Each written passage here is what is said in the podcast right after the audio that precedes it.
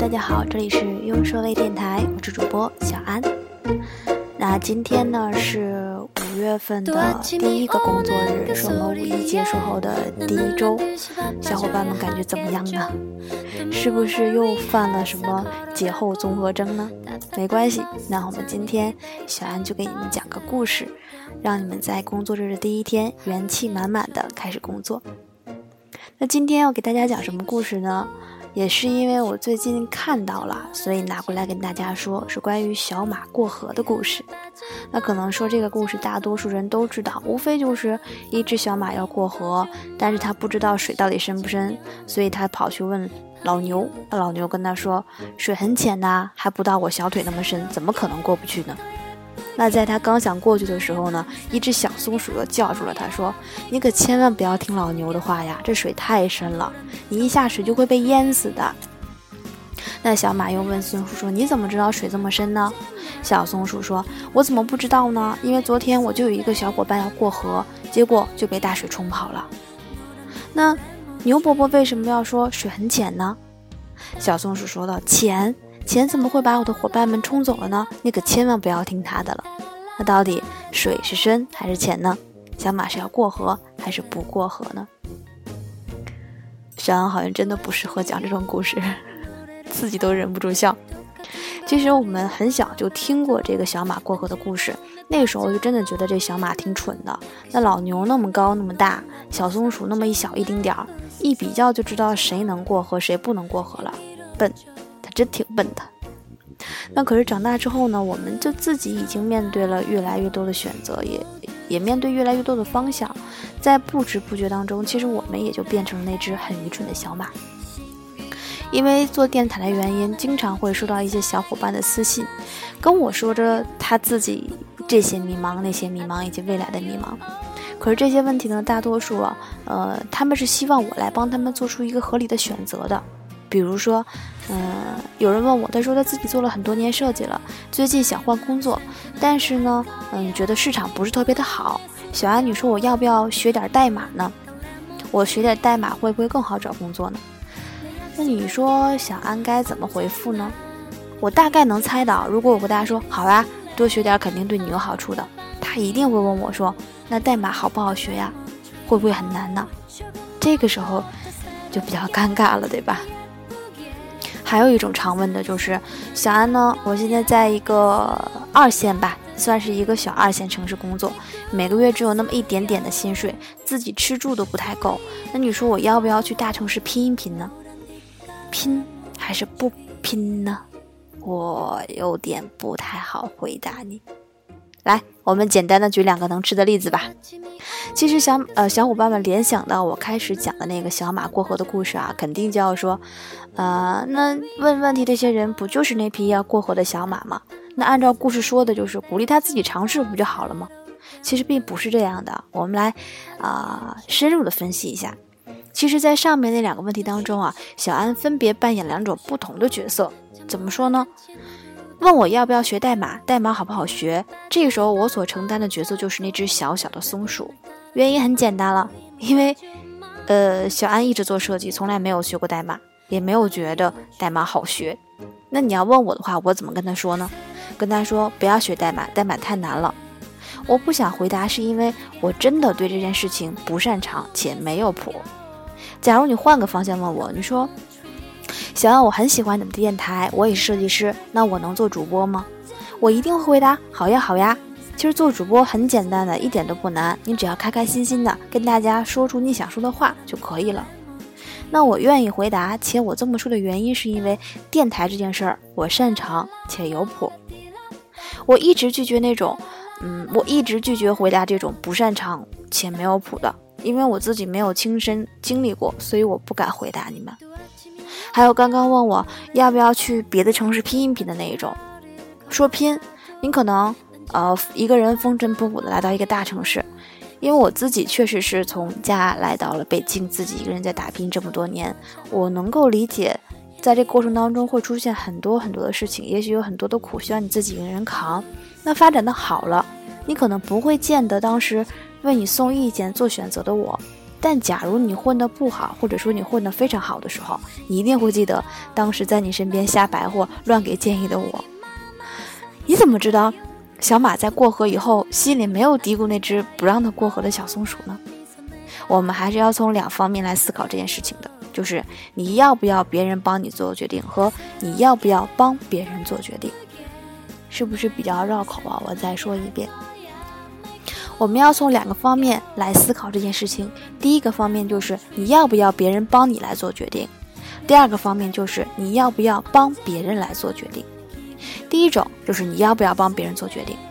不管你是小松鼠还是牛伯伯，你们本身其实都是想来帮小马的。这也是在提示你啊，你身边有很多人，大多数给到你建议和批评的人，应该都是想帮你的。嗯，其实也真不一定。但是大家的建议和说法其实都是基于他自己本身的。你问我你该不该跳槽？你问我你该不该学代码？你问我设计师要不要天天加班？这些问题我很想很负责的回答你，不过抱歉，我做不到，因为我不是你，我最多只能帮你分析一下，那最后的决定权仍然在你的手里。所以对于问别人建议的这一方来说啊，你不要太为难别人了，因为有的忙只能自己帮自己。你问我设计难不难做，你就像他问我这水到底深不深一样。我不了解你到底是松鼠还是牛，我没有办法回答你到底难还是不难。假如你换个问法，你问我做设计我要从哪开始学起呢？我需要掌握什么软件呢？把你的问题具象化，这样别人就好帮你了呀。别人也可以帮你分析，但是决定还得你自己来做。第二种。你要不要帮别人做决定？其实我刚刚说了上面的问题啊，下面就已经比较好说了。你说松鼠和牛伯伯说的有错吗？没错呀。对于牛伯伯来说，水确实很浅，但是相对于松鼠来说，这确实是致命的。他们都没有错，但是却给小马造成了很大的困惑。原因是他们并没有设身处地的为小马来考虑这件事情。关于帮忙这件事儿啊，最合理的方式。就是给予合理的分析和恰当的理由。不管朋友还是同事，在做决定这件事上来说，留给他们自己就好了，千万别去插手。好了坏了都不是你的责任。别说我冷漠，其实就是这么一个道理。我可以帮你分析，但是最后的结果看你自己。且不论以后好坏，跟我都没关系。小马过河这个故事讲了很多年，其实大部分的理解的含义都是说。嗯，什么要听老人家的建议啊，少走弯路啊，或者事情不要一味的去问别人，你自己要去实践，实践出真知嘛，点点点点点。可是小安今天讲的是另外一个方向，那个方向就是作为问方，问问题之前，请整理好你的思路，哪些能问，哪些不能问。作为回答方，在回答问题的时候，请管好自己的嘴，哪些能回答，哪些不能回答。你不是他，你不懂他的想法和作为，所以请不要用你的思维去猜想别人，甚至武断的帮他做出你自己认为合理且恰当的决定。记住，过度的帮助只是会适得其反的。嘿，小伙，能帮你的只有你自己。大家听懂了吗？这就是今天小安要给大家讲的小故事。其实。呃，也算不得鸡汤，因为小安一直想要的是反鸡汤，只是现在的能力还是比较弱，正在一点点的进化当中，希望大家多多理解。如果有什么更好的点子啊，或者说对我们节目有什么相关的建议呢，可以都留言或者私信来告诉我们。那我们来公布一下上一周我们第八十二期的中奖小伙伴。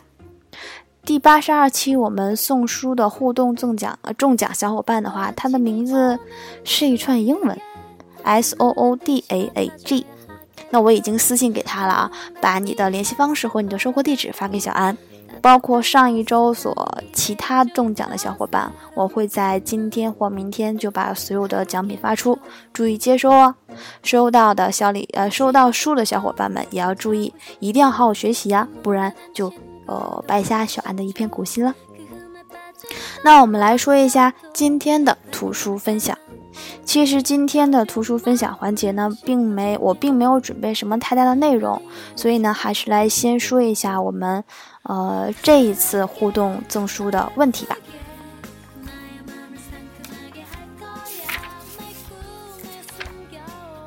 我们这我们上一期呢讲的是呃行为变量，那这一期我们的互动赠书环节的问题就是行为变量主要分哪几种？行为变量主要分哪几种？要具体的、形象的表达出来哟。那今天的呃图书环节呢，我们来讲的是第四章，把书打开。第四章我们。前一期的前一期 所讲的是需求定义的过程。需求定义的过程的话呢，我们上一期也说过了，就是创建问题和呃创建问题和愿景陈述，包括探索和头脑风暴，以及确定人物模型期望，呃构建情景场景，明确设计需求。那我们今天就来说步骤一，就是创建问题和愿景陈述。其实，在整个构思开始之前呢，设计师应该要对你前进的方向，就是你整体产品的方向，有一个明确的指令。这一点是很重要的，因为目标导向的方法呢，是通过，是要让你通过你自己的人物模型，包括场景跟设计需设计定义跟产品和服务。不过这个时候啊，定义场景跟需求的方向，通常是很有用处的。我们已经能够意识到，我们这个产品是要针对哪些用户了，以及它的目标是什么。但是还缺乏，呃，很清晰的、很清晰的产品要求。嗯，那在较高一点的层面上来说啊，就是问题陈述定义了设计启动的目标。那设计的问题陈述应该是同时为人物模型的。比如说，这家公司的顾客满意率比较低，那市场占有率呢，去年下降了百分之十，因为用户执行任务 X、Y 和 Z 的同。用户执行任务 X、Y 和 Z 时，工具不趁手；而用户执行这些任务的时候呢，其实是为了满足目标 G。把商业问题和可用化的认问题呢联系在一起，就是推动利益相关者支持设计的关键，也是同时可以满足用户跟商业目标而拟定设计框架的关键。愿景陈述呢是问题陈述的倒转，是高级的设计目标和委托。在愿景陈述上呢，其实是，呃，要将用户需求为引，就是将我们的用户需求作为最高的一点，将用户需求转化为如何让设计师满足商业目标。其实，在你重新设计，当你重新设计已有产品的时候呢，你的问题跟前景陈述是很有用的。对于新技术的产品，或者说尚未开发的，呃，针对市场设计的产品也是有用的。有了这些任务，把目标跟你的整理出来的问题，包括你上述陈述出有助于，呃，设计的问问题，全都联系在一起，这样就可以专注于接下来的，呃，设计重点事项了。这就是我们今天要讲的创建问题跟愿景陈述。我们所做的所有的事情，其实都是目标导向，为了能让设计更顺利、更完善的进行下去。这一个地方呢比较难懂，小安自己也是读了很多遍。那希望小伙伴们能多多的去听几遍，自己如果有书的话，也拿出这一部分，是第九十页。如果有什么不懂的话呢，可以多多跟我们沟通。所以今天的。呃，节目呢到这里就要结束了，祝大家啊天天开心，好不好？那我们就先到这里了，我们下期再见。 난 즐거움에 빠져버리는 그 신비함에 놀라 웃었죠 내 웃음소리 빠져 향기롭죠.